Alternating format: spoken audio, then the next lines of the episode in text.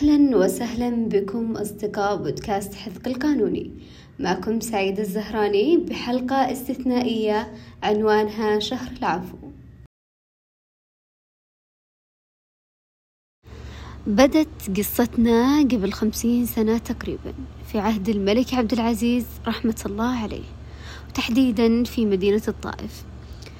في أحداث يوم يضمها قصر شبرا أقام الملك وليمة جامعا عليها علماء وشيوخ قبائل الحجاز. ففي ذاك اليوم كان في امرأة على الباب تطلب وتسأل راجي الرجال بأن يتوسطون لها عند الملك ليفكوا عوق ابنها. بس كانوا الرجال والشيوخ يدخلون ويخرجون من المجلس ولا حد مهتم لها ولا حد طاق لها خبر. وهي تطلبهم يا رجال أسألكم بالله حد يساعدني؟ يا ناس ولدي وما عندي إلا هو. بس للأسف ما حد معطيها وجه ومتجاهلينها إلا ورب أرسل لها ذاك الرجل. خرج من عند الملك شافها حزن على حالها وراح لها. طلبته مكررة بأن يتوسط لها عند الملك. فالرجال هذا فكر بينه وبين نفسه وتردد. قال يا ربي أنا أنا ما قد سبق لي طلعت من مجلس الملك ورجعت له مرة ثانية. كيف كيف أنا برجع الحين مرة ثانية عند الملك؟ لكن يوم شافها وحزن عليها و... وأشفق عليها وقال لها تصدقين أبى أدخل وأبشري وأعطيني اسم ولدك ومالك إلا اللي يرضيك. هو طبعا دخل الرجل هذا على الملك عبد العزيز رحمة الله عليه. الملك استغرب من رجعته وقال له الرجل أنا لي طلب ويا ليت ما تردني. عاد من طبائع الملك عبد العزيز رحمة الله عليه إنه ما يرد أحد يسأله قال له اعتبر موضوعك خالص وقول وش تبي. فقال له الرجل أنا أبيك تعفو عن سكت شوي. والملك قدامه ينتظر يكمل. ففي موقف صعب زي هذا وقدام الملك ويقول له اطلب واعتبر موضوعك خالص. توتر الرجال ونسى اسم الولد. لكنه ما أنتهى. كمل. قال أنا والله أريدك أن تعفو عن المحكومين كلهم. وعلى وعد الملك رحمة الله عليه وبأمر ملكي أصدره بالعفو عن جميع المحكومين في المملكة العربية السعودية.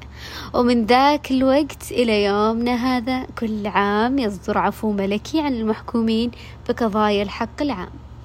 الله سبحانه وتعالى له صفة فعلية وثابتة في القرآن الكريم وهي العفو. ففي قوله تعالى إن الله كان عفوا غفورا. فمين إحنا يا البشر ما نعفو ونغفر ونتسامح؟ وفي أكثر من موضع أيضا كان دين الإسلام يدعو للعفو والتسامح. فعشان كذا المملكة العربية السعودية في كل سنة من شهر رمضان المبارك تطبق هذه الدعوة. وفي كل سنة يصدر أمر ملكي بالبدء في تنفيذ إجراءات العفو عن المحكومين في الحق العام عشان يتم إطلاق سراحهم وعودتهم لأهاليهم. لكن بداية إحنا بنتساءل ليش عززت دولتنا هذا المفهوم؟ وليش كل سنة يصدر العفو الملكي؟ بعيدا عن كون هذا تطبيق لتعاليم ديننا واقتداء برسولنا عليه الصلاة والسلام. يعني لما نجي نفكر فيها لا يوجد شهر فضيل كشهر رمضان لعمل الطاعات فيه واحتساب الأجر. عشان كذا اختارت المملكة في الشهر بالذات لبدء الإعفاءات. فكما قالوا يا باغي الخير هذا شهر مكرمة أقبل بصدق. طبعا حرصت المملكة على المصلحة العامة من جميع الأوجه. منها تعزيز مكانة الفرد وتيسير حياته والمحافظة على الأصول الإنسانية التي شرعت في ديننا الحنيف. ولهذا قامت دولتنا بإنشاء منصات وتقديم إعفاءات سنوية ومبادرات مثل مبادرة إعفاء التي لا زالت تحت الدراسة لتيسير وتسهيل شؤون المواطن والمقيم. لكن نجي نتساءل إحنا إيش هو مفهوم العفو الملكي؟ وعلى مين يطبق يا ترى؟ يطبق على السجناء بأمر ملكي يصدر من الملك مباشرة وفق ما رآه مجلس الشؤون السياسية والأمنية بمناسبة قواعد العفو العام وتتولى وزارة الداخلية العمل بموجبه. وللمعلومية في كل سنة من شهر رمضان يقوم الملك بإصدار أمر ملكي لبدء الإجراءات وكل سنة يختلف عدد المعفي عنهم من السجناء عن السنة اللي قبلها. باختلاف إيش؟ باختلاف عوامل كثيرة ومؤثرات متنوعة وأهم هذه العوامل العامل الاقتصادي. طيب أنتم بتتساءلون الحين وش علاقة اقتصاد الدولة بعدد السجناء طيب أنا أقول لكم في عام 2005 وبعد حادثة غزو العراق في عهد الملك عبد الله رحمة الله عليه قفز اقتصاد الدولة السعودية قفزة غير مسبوقة. والإيرادات النفطية والفائض في ميزانية الدولة سجلوا جميعهم ارتفاع بصورة استثنائية. بتقولوا لي وش علاقة هذا كله بالعفو؟ أنا أقول لكم اقتصاد أي دولة يلعب دور كبير في أي شيء يصير داخلها أو خارجها لأن أغلب العمليات التي تحدث في الدولة تتأثر بشكل كبير في اقتصادها. إذا ارتفع الاقتصاد عمليات الدولة الداخلية والخارجية بتكمل وبتتحسن الصحة ويستقر الأمن ويزيد مستوى معيشة الفرد. وإذا هبط بتتوقف العمليات وبتزداد الجرائم وعدد المجرمين في المجتمع وبتنتشر الأمراض. فهنا يوم صارت الارتفاعات المهولة هذه تحسنت الصحة واستتب الأمن في الدولة وزاد الدخل المحلي وزادت رواتب الموظفين وانخفضت ديون الدولة. يعني هنا صار في فلوس زيادة. وين تروح هذه الفلوس يا ترى؟ فدقت الصدر الدولة وقالت دام عندنا فلوس زيادة ورا نسدد فيها مخالفات مواطنينا ونعفو عن المحكومين. جاء الملك عبد الله رحمة الله عليه قرر بأن يتم إعفاء عدد كبير من المساجين وحتى تدروا وقتها كم بلغ عدد المساجين المعفو عنهم؟ ثمانية آلاف وخمسمية وسبعين سجين. وهذا كله بسبب إيش يا ترى؟ بسبب ارتفاع الاقتصاد.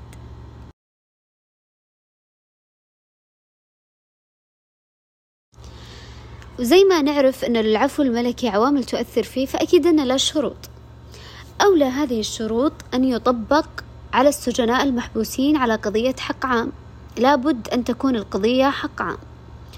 والمحكوم لابد أن يكون حكم بسنوات قليلة وخروجه لا يمثل أي خطر على الأمن العام. وثالث شيء أن يكون قد أمضى المحكوم نصف عقوبته في السجن.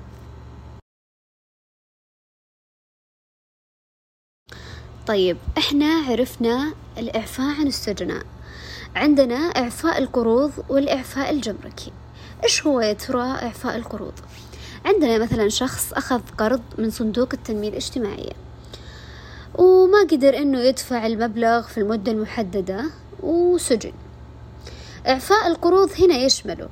فالإعفاء عن القروض خدمة مقدمة من خلال موقع وزارة المالية وتتيح هذه الخدمة للمواطن الإعفاء عن القروض لثلاث جهات. عندنا صندوق التنمية العقارية وصندوق التنمية الزراعية وصندوق التنمية الاجتماعية. آه للي مهتم بالموضوع هذا آه يقدر إنه يطلع على الشروط من خلال موقع وزارة المالية. الإعفاء الجمركي هو خدمة تقدم من وزارة الصناعة والثروة المعدنية تخول المصانع من طلب الإعفاء الجمركي. ويكون الإعفاء عن الآلات والمعدات وقطع الغيار والمواد الخام وغيره طوال قيام المنشأة.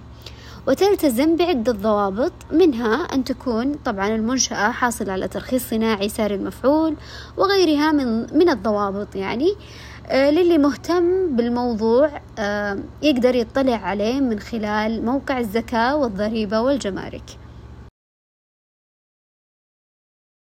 طب زي ما ذكرت لكم بالبداية أنه تم إعفاء عدد سجناء كبير في شهر الخير. ورجعوا المساجين إلى عوايلهم يكملون صيامهم وبإذن الله أنهم بعيدون مع أهلهم. تتوقعون هنا انتهينا؟ لا طبعا. فوائد العفو الملكي ما تنتهي بعودتهم لعوائلهم فقط. فعودتهم هذه بتعود عليه شخصيا وعلى المجتمع والدولة كافة بفوائد كبيرة.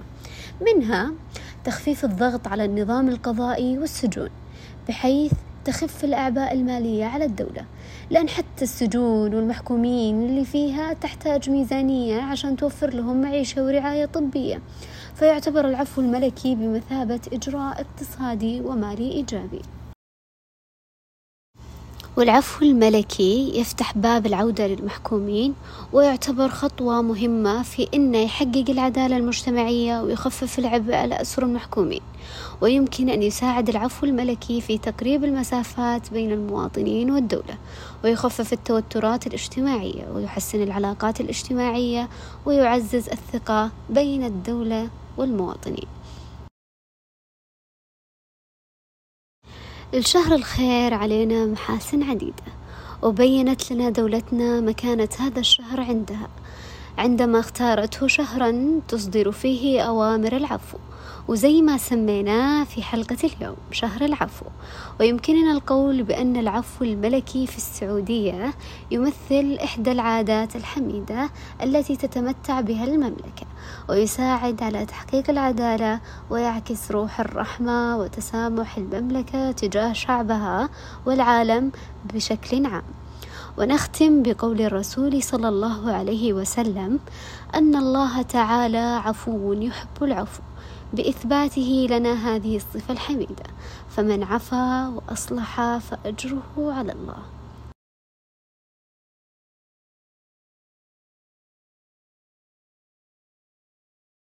من المعروف أن لكل بداية نهاية وأن خير الكلام ما قل ودل.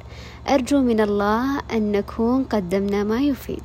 والشكر الجزيل لكاتبات الحلقة وأعضاء البودكاست وأيضا لمستمعيننا الرائعين.